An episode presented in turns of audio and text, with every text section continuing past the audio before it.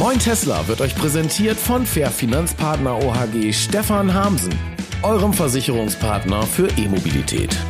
Ja, moin zusammen. Ich bin's wieder, Dennis Wittus und ich begrüße euch hier zu Moin Tesla Sendung Nummer 48. Und ja, nicht von meinem Schreibtisch, der ist da oben. Nein, wir haben heute so schönes Wetter. Das erste Mal irgendwie in diesem Jahr. Es war ja nur nur Pottenwetter, sagen wir hier in Norddeutschland. Und jetzt scheint wirklich das erste Mal im Winter hier schön die Sonne. Deswegen machen wir hier draußen einen kleinen Spaziergang. Also, Sendung Moin Tesla Nummer 48. Und was sind die Themen heute? Ja, mein Böhmermann-Video wurde gesperrt vom ZDF. Darüber wollen wir reden. Ja, und Moin Tesla Late Night. Da will ich euch einen kleinen Rückblick geben. Ja, und dann habe ich zu Gast an meinem Schreibtisch gleich da oben den EV Paddy. Das ist einer meiner ersten Zuschauer. Der kommentiert von Anfang an und das durchaus kritisch. Er ist ein bisschen hybrid. Er liebt Tesla irgendwie und hasst Tesla gleichzeitig. Er ist mit einer Zoe angefangen, fährt jetzt einen Kona und macht auch ein wenig YouTube.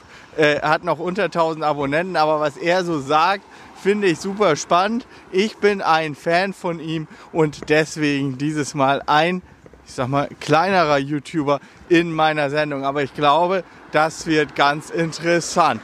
Ja, und äh, alles weitere nach dem Vorspann.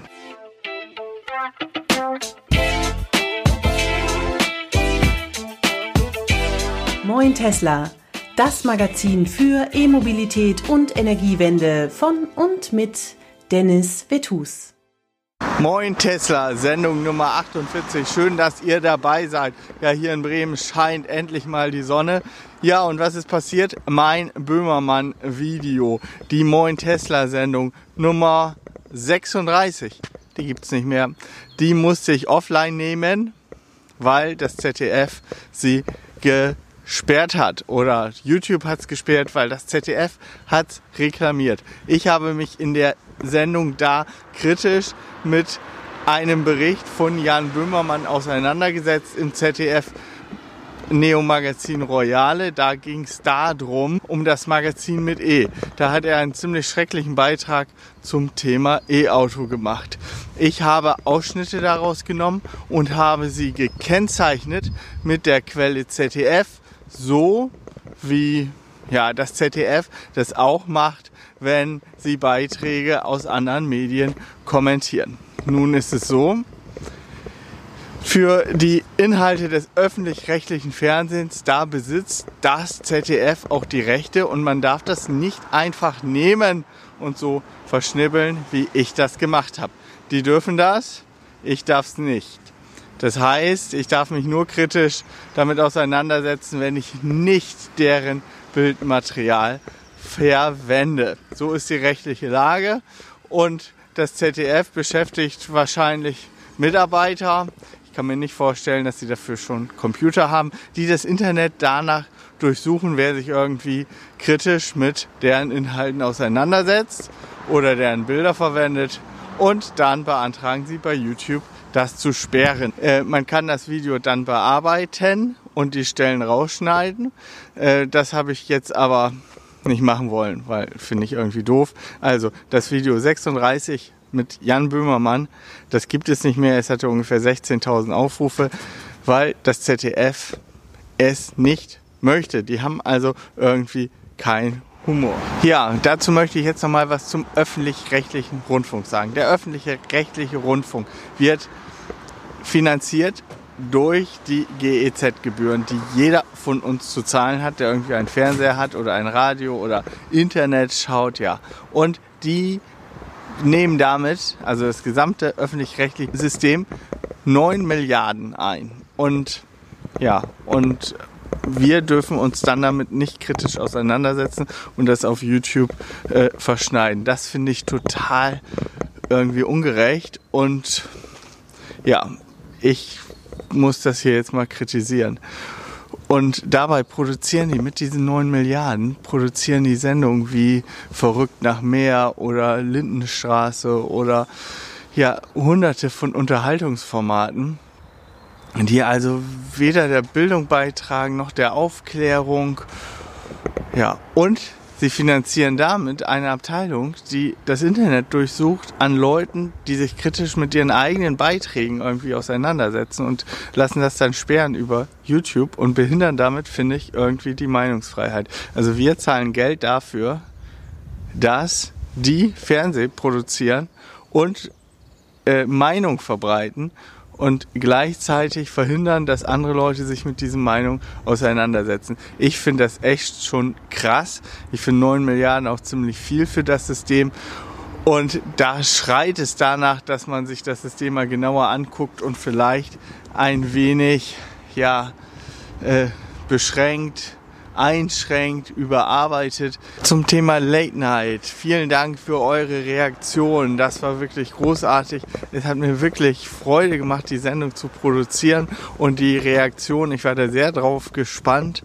Äh, ja, die haben mir eigentlich gezeigt, dass ihr das Format gut findet. Ich möchte mich da nochmal bei Ani bedanken. Ich habe also Ofe und Ani davon erzählt, dass ich vielleicht mein Late-Night-Format plane und die haben dann gesagt, ja Dennis, komm her, mach das jetzt. Und äh, haben gesagt, wir kommen nach Bremen und dann, dann können wir das zusammen drehen. Und Ani hat auch das Publikum mitgebracht, also mit den Electrified Women, mit ihren äh, mit ihrem männlichen Anhang, der auch dabei war, könnt ihr sehen auf dem Video. Also vielen, vielen Dank dafür, dass ihr hier in Bremen wart und an dich nochmal, Ani, einen schönen Gruß. Vielen Dank an mein Team und vor allen Dingen vielen Dank an euch, an euch Zuschauer.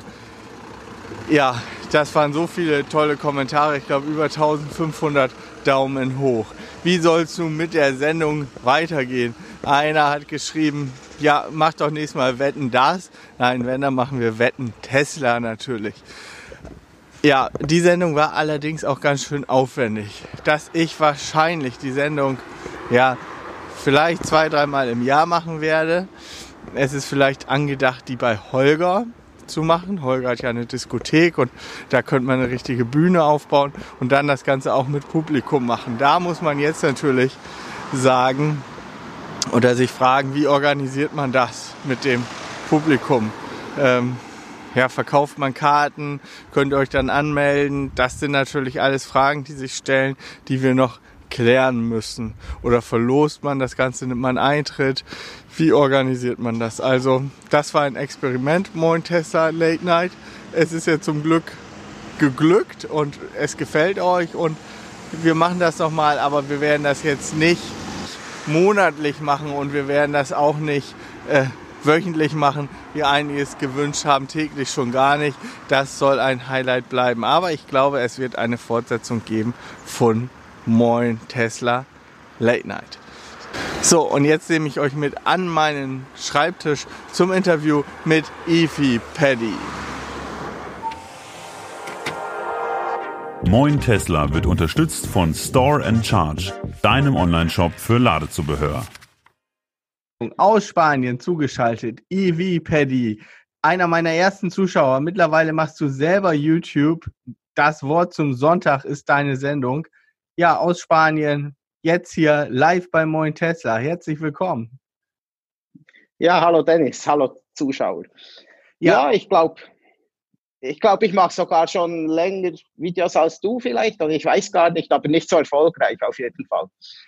Äh, ja, ich gucke dich gerne. Ich habe das im Einspieler gesagt. Ich bin ein großer Fan von dir. Ich mag dein Format total. Du weißt, ich kommentiere auch häufig. Äh, weißt mhm. du, worüber ich mich besonders freue? Jetzt also uns hm, Norddeutschen wird natürlich immer nachgesagt, dass wir so langsam sprechen und unter meinen Videos steht immer, was sprichst du langsam? Ich stelle die Geschwindigkeit auf 1,2 und ich darf das jetzt mal sagen und das ist nicht despektierlich. Ich freue mich endlich jemanden in meiner Sendung zu haben, der noch langsamer spricht als ich. Okay. Man muss immer nehmen, was man kriegen kann, nicht wahr? Du bist Schweizer und nach Spanien ausgewandert und machst da E-Mobilität. Ja, also das ist eigentlich nur so meine Leidenschaft, ja. Du bist mit einer Zoe angefangen? Leider, ja. Und eine Geschichte für sich. Da erzählst du in deinem Format, das Wort zum Sonntag, so ein bisschen deine Leidensgeschichte. Und dann berichtest du viel über Tesla. Du hast schon häufig irgendwie einen Tesla bestellt und dann wieder abbestellt. Äh, und jetzt hast du dir einen Cybertruck bestellt, ausgerechnet den Cybertruck. Ja, den Cybertruck, den habe ich bestellt, weil ich ihn cool finde und weil es nur 100 Euro sind und rückerstattbar.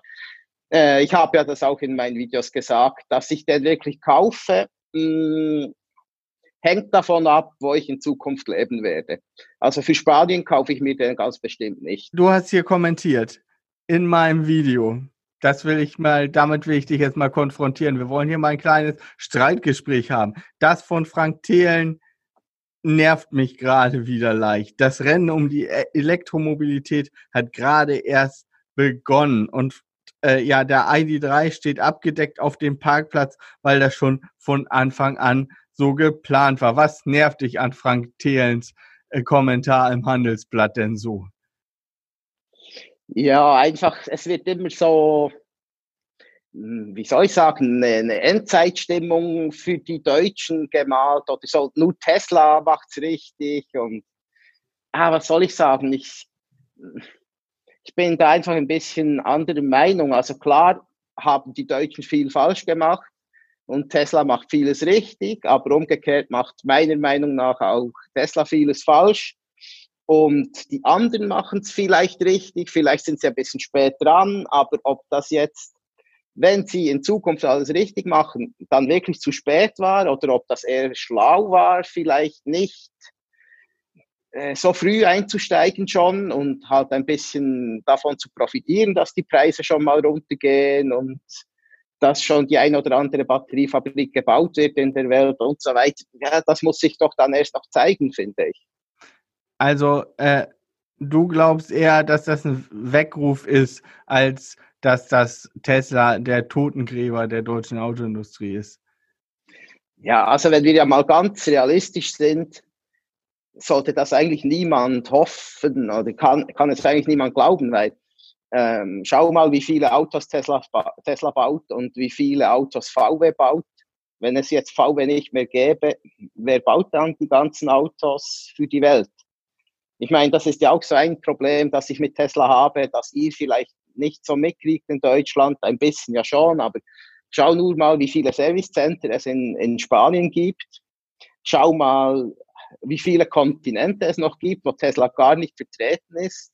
Wie sollen die die Welt äh, so kurzfristig mal kurz übernehmen und die anderen aus dem Geschäft drängen? Das, das geht einfach gar nicht.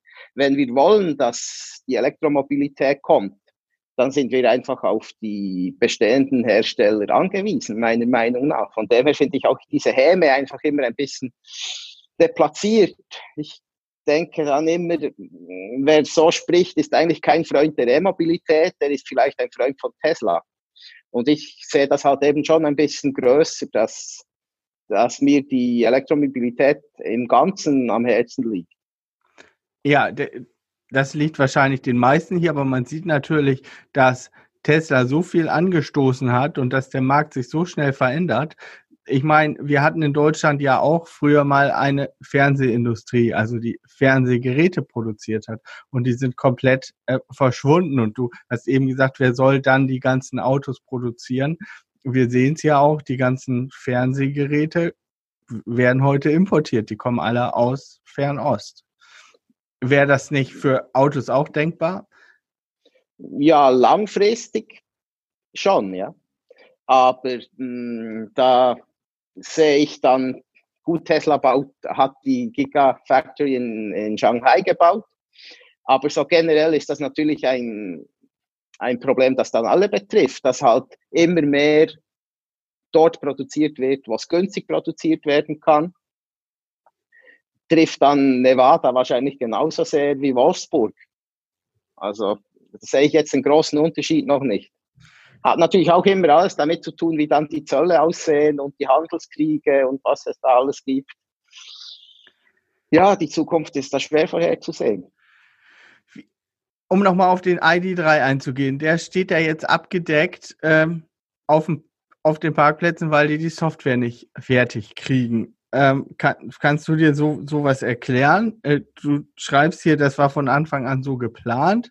Ähm, hast du da Informationen oder vermutest du das? Also, wie, wie um die Software steht, weiß ich nicht. Weiß wahrscheinlich aber niemand außerhalb von VW so genau. Das ist halt jetzt wieder, weißt du, es gibt doch so, gibt viele negative Nachrichten über Tesla. Und dann sagen immer alle, das ist FAT, also Fear, Uncertainty, Doubt, das ist eine Kampagne gegen Tesla. Aber wenn aber die gleichen Zeitschriften dann was über VW veröffentlichen, dann ist plötzlich die reine Wahrheit. Also, was ich sage, das war so geplant ist, es war immer geplant, dass die Autos quasi auf Halte produziert werden und dann ab Mitte Jahr an die Endkunden geliefert werden. Von dem her ist das mit dem Rumstehen war so geplant. Wie es mit der Software aussieht, ich würde jetzt einfach mal behaupten, dass die so schlecht ist, dass sie die Autos dann wirklich nicht ausliefern können, kann ich mir fast nicht vorstellen. Ich meine, sie bauen ja auch die Over-the-Air-Software Möglichkeit ein und dass sie das wenigstens so weit hinkriegen, dass man sagen kann, wir liefern jetzt mal aus und dann kommt ein Update beim Kunden. Also davon gehe ich doch eigentlich schon fast aus. Halt vielleicht nicht mit allen Optionen oder so. Wenn es überhaupt wirklich ein Problem gibt, das weiß ich nicht. Nicht. Ich denke da auch im Zweifel für den Angeklagten, hm, schauen wir dann mal. Ja, Porsche Taycan. Der Porsche Taycan, da wird ja jetzt oft drüber gesprochen. Der Frank Thelen hat gesagt, er würde so, so schlechte Verbrauchswerte haben. Jetzt haben einige Videos auf YouTube gezeigt, die Verbrauchswerte sind vielleicht oder wahrscheinlich doch nicht so schlecht. Also auf jeden Fall, man weiß es nicht genau. Dein Kommentar hier bei mir war und du hast ganz, ganz viele gute Kommentare abgegeben äh, unter meinen Videos und hier unter dem letzten, der Taycan ist nicht als Energiesparwunder designt worden, sondern als Sportwagen. Schraubt da mal die Räder vom i3 dran. Mhm. Ja, jetzt war doch gerade diese Tage ein Video von Nextmove, wo sie ein, ein Taycan bei Tempo 150 auf der Autobahn gegen den effizient, äh, das effizienteste Model 3, das es gibt, haben antreten lassen. Also der wird ja nicht mal mehr gebaut. Äh, Long Range mit Tech-Antrieb nur, das Model 3. Und die Reichweite war ziemlich dieselbe bei Tempo 150.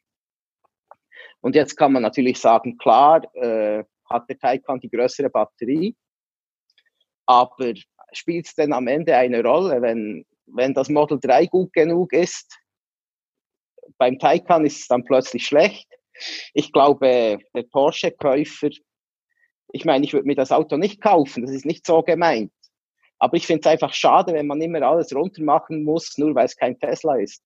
Und ich glaube, der Porsche-Käufer, der sucht nicht die Reiselimousine, um damit dreimal die Woche irgendwie 2000 Kilometer zu fahren, sondern der sucht eben ein Spaßmobil. Und das zumindest erfüllt er doch wohl und anscheinend eben gerade so bei Autobahngeschwindigkeit scheint er mir gar nicht so schlecht zu sein, wie man ihn machen wollte am Anfang. In den letzten Wochen war der große Aufreger die 79 Cent. Ich habe ja in meiner Late Night Show auch einige Witze darüber gemacht. Der Rapper 50 Cent hat sich umbenannt. Er äh, nennt sie jetzt 79 Cent. Viele sehen da die, äh, den Untergang der E-Mobilität dadurch gekommen. Wie siehst du das mit äh, Ionity. Du sagst hier in deinem Kommentar, der Strompreis von Ionity hat mit deutschen E-Autos wenig zu tun. Ja, du bist der Selbstgeschäftsmann. Und äh, ich habe einfach das Gefühl, manchmal wollen die Leute einen Preis nur, weil sie ihn toll finden. Ob sich der rechnen lässt, ob sich der finanzieren lässt, wie sich der zusammensetzt, das interessiert die Leute gar nicht. Sie flippen einfach aus, weil es nicht mehr so günstig ist, wie es vorher war. Ob jetzt die 79 Cent doch, also ich denke, es ist, ich habe auch das Video gesehen da vom Carmaniac mit den Ionity-Leuten und ich denke, das ist schon so, wie die sagen, dass die noch selbst mit diesen 79 Cent tief in den roten Zahlen stecken und da so schnell auch nicht rauskommen. Und was erwartet man denn von einer Firma, dass sie, dass sie pleite geht, nur damit einem der Preis gefällt? Ich, ich kann das manchmal nicht ganz nachvollziehen.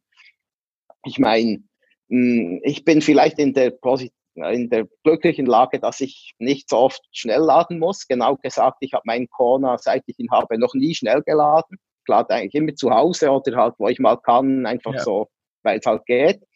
Aber äh, ja, wenn ich dann mal schnell laden muss, dann bezahle ich halt, was es kostet, weil ja, die, die müssen auch leben, die müssen die Infrastruktur auch aufbauen. Ich, ich kann doch nicht erwarten, dass äh, Hunderte von Millionen investiert werden und ich kann dann zum gleichen Preis laden wie zu Hause. Das muss doch jeder rational denkende Mensch verstehen, dass das nicht möglich ist. Ja, also ich prognostiziere ja Strompreise von bis zu 1,29 Euro äh, an Schnellladesäulen.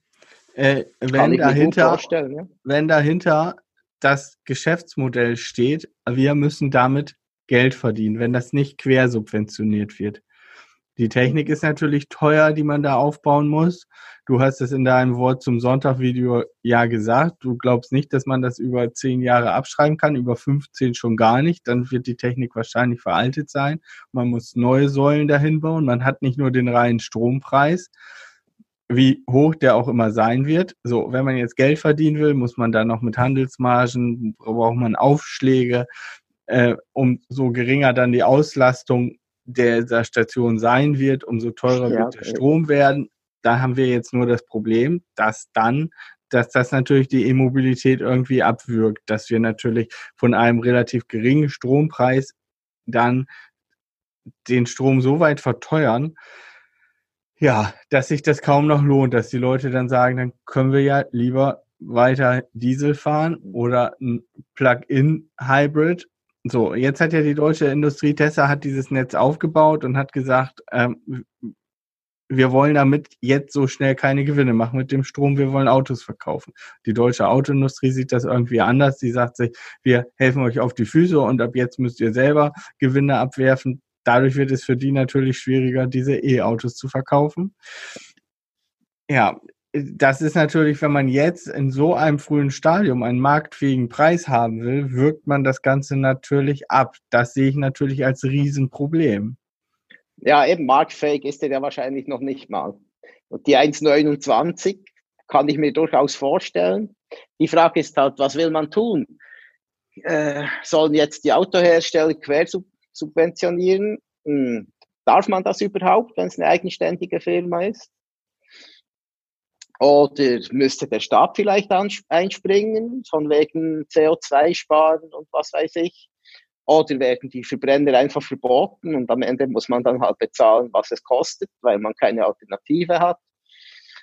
Ja, es sind nicht so einfache Fragen, das gebe ich zu. Aber einfach nur auf Ionity einprügeln jetzt, das finde ich halt ist auch nicht die Lösung. Ich meine, die sind jetzt nun mal eine eigenständige Firma, die zumindest irgendwann mal kostendeckend arbeiten müssen. Wie groß der Gewinn dann am Ende sein muss, kann man auch nochmal diskutieren.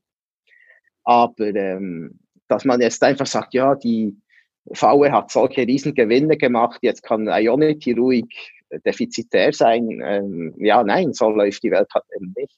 Also diese Sendung Moin Tesla wird unterstützt von Fair Finanzpartner OHG. Das kann auch euer Versicherungspartner für E-Mobilität sein. Das habe ich hier unten verknüpft. Und dann sind meine Partner, meine Werbepartner sind die Jungs von Store and Charge. Das kann euer Partner für Ladezubehör sein. Das ist unten auch verlinkt. Da gibt es jetzt auch attraktive Rabatte, wenn ihr über den Link geht. Das soll schon gewesen sein. Patrick, Ego, was sagst du dazu? Ich habe mein Ego storniert, weil ich fand das am Anfang war ich total begeistert davon, ein, ein kleines, günstiges E-Auto äh, zu äh, dass das in Deutschland gebaut wird und vertrieben wird. Ich habe gesagt, der würde gut in meine Firmenflotte passen. Dann habe ich die Reichweite gesehen und war erschrocken, dass der Professor Schuh keinen Schnelllader einbauen möchte. Und dann habe ich mir gesagt, ich kann ja selbst theoretisch mit dem Wagen nicht nach Hamburg fahren, selbst nicht mit, mit einer Stunde Zwischenladung geht das nicht. Also habe ich ihn storniert. Wie siehst du die Lage bei Ego? Oh, ich spreche ja nicht so gerne schlecht über, über Firmen, die mir nichts getan haben, aber Ähm, ich war eigentlich von dem Konzept von Anfang an nicht sonderlich begeistert.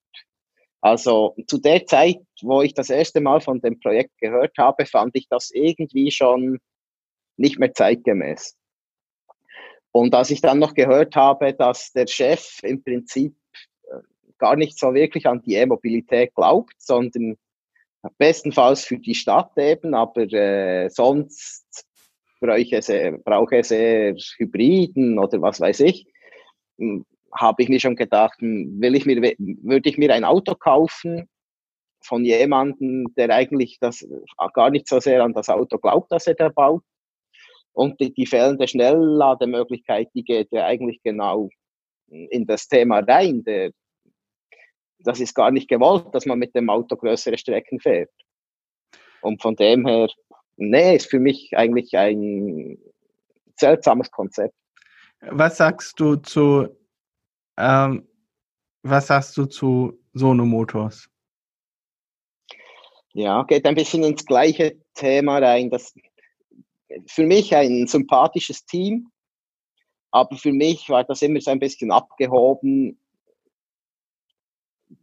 Sehr viel Idealismus dahinter, auch hehre Ziele und äh, schwierig, das umzusetzen. Ich fand das auch interessant, als die Preise noch die Tiefen waren, die genannt wurden, dass man ein Auto im Prinzip günstiger will bauen lassen können, als es die, die Großen können. Fand ich irgendwie immer ein bisschen schwer zu glauben. Und ja, dann kam dann auch der Akkupreisschock, und selbst wenn man das jetzt alles hm, ignoriert, finde ich, mit den Verzögerungen kommt das Auto einfach zu spät für die Leistungsdaten, die es hat, irgendwie. Also. Wenn der Aktienwert die Zukunft vorausspiegelt, also die Erwartung, dann muss Tesla ja einen unheilbar, uneinholbaren Vorsprung haben vor den anderen. In meinem Kommentar in deinem Kommentar unter meinem Video hast du gesagt, wo genau hat Tesla denn zehn Jahre Vorsprung? Äh, was hatte Tesla vor zehn Jahren? Führ mal aus. Hat Tesla jetzt einen Vorsprung oder hat Tesla keinen Vorsprung? Wie siehst du es? Hm, kann man nicht alles über einen Kamm scheren, finde ich. Es gibt Bereiche, da haben sie ganz bestimmt einen Vorsprung. Es hat aber auch Bereiche, da sehe ich eigentlich nicht, wie sie das jemals aufholen wollen im Vergleich zu den schon bestehenden Herstellern. Denn wie ich gesagt habe, es gibt ganze Kontinente, da kannst du mit viel Geld und guten Worten gar keinen Tesla kaufen. Es gibt einfach keinen Tesla. Es, natürlich gibt es auch keine Supercharger. Ähm, und eben selbst hier in Europa ist Service Center und sowas. Eben in Spanien gibt es gerade zwei ich muss fast 500 Kilometer fahren, wenn ich mit meinem Tesla in den Service wollte. Und das ist mit ein Grund, warum ich mich eben gegen einen Tesla entschieden habe. 500 Kilometer. Es gibt nur zwei Service Center in ganz Spanien. Ja. ja. Es ist zwar eins geplant, jetzt so in 120 Kilometern Entfernung, aber das ist geplant. Also 500 Kilometer, das ist ja irgendwie nachvollziehbar. Da ist man ja dann in Spanien auch nicht, nicht irgendwie fünf Stunden unterwegs, wie man das in Deutschland immer so glaubt. Da braucht man ja sieben Stunden. Ja, also ich sage immer, das wäre eigentlich fast eine Woche, oder? Du musst hinfahren, dann wird ja wohl an dem Auto gearbeitet. Da fährst du ganz bestimmt nicht am gleichen Tag zurück, aber wahrscheinlich wird am nächsten Tag am Auto gearbeitet, dann fährst du am dritten Tag zurück und ja, man weiß ja auch, dass nicht immer alles gleich beim ersten Mal behoben wird. Und also ja, kann man sich eigentlich gar nicht erlauben, wenn du mich fragst. Ja, das Und die Leute, die in Barcelona oder in Madrid wohnen, die können Tesla fahren, von mir aus gesehen. Ja. Weil dort die Service Center sind. Bei Fertigungsqualität haben sie auch noch aufzuholen, von mir aus gesehen. Vorsprung haben sie wohl bei der Software, wobei jetzt zum Beispiel autonomes Fahren bin ich gar nicht so sicher, ob sie so den großen Vorsprung haben. Ähm, also ich sehe beim autonomen Fahren, ich sehe beim autonomen Fahren ein Problem. Die Kameras. Also warum macht man das mit den Kameras? Man, man sagt, das hätte Vorteile und sonst was, aber das muss man so sehen, weil man hat nichts anderes. Und ja, diese Kameras, wenn die verschmutzt sind, wenn die geblendet werden, dann sehen die nichts mhm. mehr. Wie soll das autonome Fahren dann funktionieren? Ich verstehe es nicht. Eben, ja, das sehe ich genauso. Also, und das sind, glaube ich, auch nicht die allerbesten Kameras, die es gibt. Also jedes Smartphone hat, glaube ich, heute wesentlich bessere Kameras eingebaut als der Tesla. Ähm, ja, ist eines der Probleme, aber natürlich auch die Software selbst. Da wird immer gesagt, die vielen Autos sind ein Riesenvorteil für Tesla. Zeigt sich bisher einfach nicht so wirklich, aber ja, vielleicht kommt ja da irgendwann dann doch mal die große Revolution. Aber wie du sagst, es wird ganz viele Situationen geben, wo das autonome Fahren ganz plötzlich nicht mehr funktioniert. Und solange das so ist, wird das niemals zugelassen werden, ist meine Meinung. Und mit Recht. Patrick, mein Gast hat in der Sendung immer das letzte Wort, das letzte Thema. Was möchtest du meinen Zuschauern noch mitteilen? Also erstmal Gratulation zu deiner Late Night Show, die war fantastisch. Ich hoffe, Danke. da gibt es noch mehr davon. Und auch ja generell dein, äh, dein Moin Tesla schaue ich mir natürlich immer gerne an, auch wenn ich dann mal einen bösen Kommentar schreibe. Also bös gemeint ist der ja nie. Ja, und ansonsten, ähm, wenn ich das noch schnell hier erwähnen darf, eben, wir haben ja über meine Zoe kurz gesprochen. Da bin ich ja sehr unglücklich mit dem Auto, wie du vielleicht weißt, ähm, weil Renault mich da völlig eigentlich im Stich gelassen hat und mir die Garantie verweigert hat mit einer völlig hanebüchenden Ausrede. Aber wie mir ein Anwalt hier gesagt hat, zu klagen hat eigentlich wenig Aussicht auf Erfolg. Und ähm, also was ich im Moment jetzt plane, also der äh, Thomas von Tesla Moore kennst du ja auch. Mit dem habe ich eben telefoniert, mit dem habe ich eben äh, Sprachnachrichten geschickt. Äh, okay. Also so klein ist die Welt. Mhm. Klar, ja, so klein ist unsere Blase, ja. äh, der hat mir ja vorgeschlagen, ich soll ein großes Event organisieren und das Auto dann öffentlich anzünden. ähm, Thomas, schöne Grüße.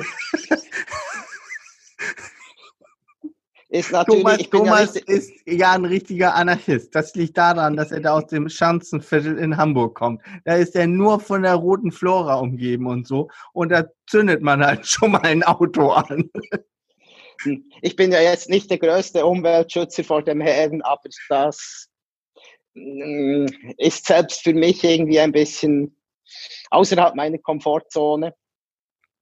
Und was ich mir jetzt überlegt habe, wenn ich sonst nicht weiterkomme, dann hole ich das Auto ab bei Renault und beginne selbst dran zu schrauben. Also, ich hoffe dann einfach, ich mache es korrekt stromlos. der, der Bordlader ist kaputt. Ne? Ja. Mehrmals schon. Kurz. Und die haben gesagt, weil du mit dem Go E-Charger geladen hast, hast du keine Nein, Garantie. mit dem Energy Kick. Mit dem Energy Kick. Deswegen hast du jetzt keine Garantie mehr. Also Sie sagen, weil das ein nicht von Renault homologierter Lader sei. Also betrifft es nicht das Gerät im Speziellen, sondern einfach alles, was nicht, was nicht von Renault explizit erlaubt ist, führt ist, laut Ihnen zum Erlöschen der Garantie. Ist verboten. Da haben sich ja. die Franzosen ja toll ausgedacht. Ja, ob die Franzosen das auch so handhaben, weiß ich halt nicht. Aber die Spanier stellen sich auf jeden Fall auf diese. Das ist ja ein Importeur. Auf diesen Standpunkt. Das ist ja ein Import. Keine, keine Ahnung, wie das genau. Also Renault Spanien hat mir das so gesagt. Ja, da wünsche ich dir, drücke ich dir die Daumen, dass das sich irgendwie regelt mit der Zoe. Das kann ich natürlich voll verstehen. Das ist ja auch immer Teil deines Blogs. Ich bin jetzt nicht mit der Geschichte angefangen, weil das ist natürlich eine ganz, ganz lange und unendliche Geschichte. Könnt ihr bei Patrick alles nachgucken. Äh, deine Sendung erscheint immer zum Wochenende und heißt Award zum Sonntag. Und äh, der Patrick zeigt da auf seine eigene Art äh, seine Sicht auf die Welt und kommentiert das, was so in der zu, zum Thema E-Mobilität passiert ist und was die anderen so dazu gesagt haben und was er selber dazu denkt. Und das ist nicht immer die Mainstream-Meinung, die wir alle so vertreten. Du bist eine große Bereicherung für meinen Kanal. Ich freue mich, dass ich dich hier äh, über Zoom zugeschaltet habe dass wir es endlich mal geschafft haben. Vielleicht schaffe ich es ja, wenn ich in Spanien mal bin, bei dir rumzukommen. Solltest du hier mal im Norden sein, bist du bei mir natürlich herzlich willkommen.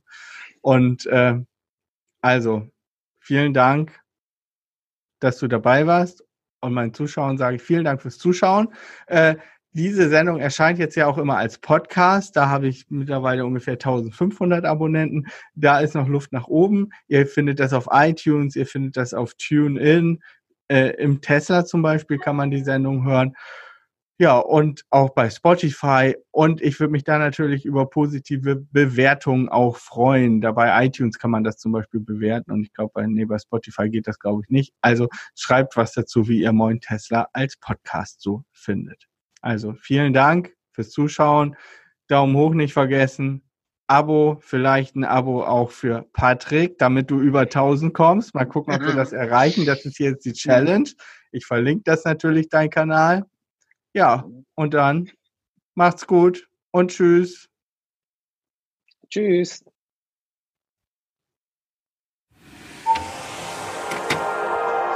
Moin Tesla wird unterstützt von Store and Charge, deinem Online-Shop für Ladezubehör.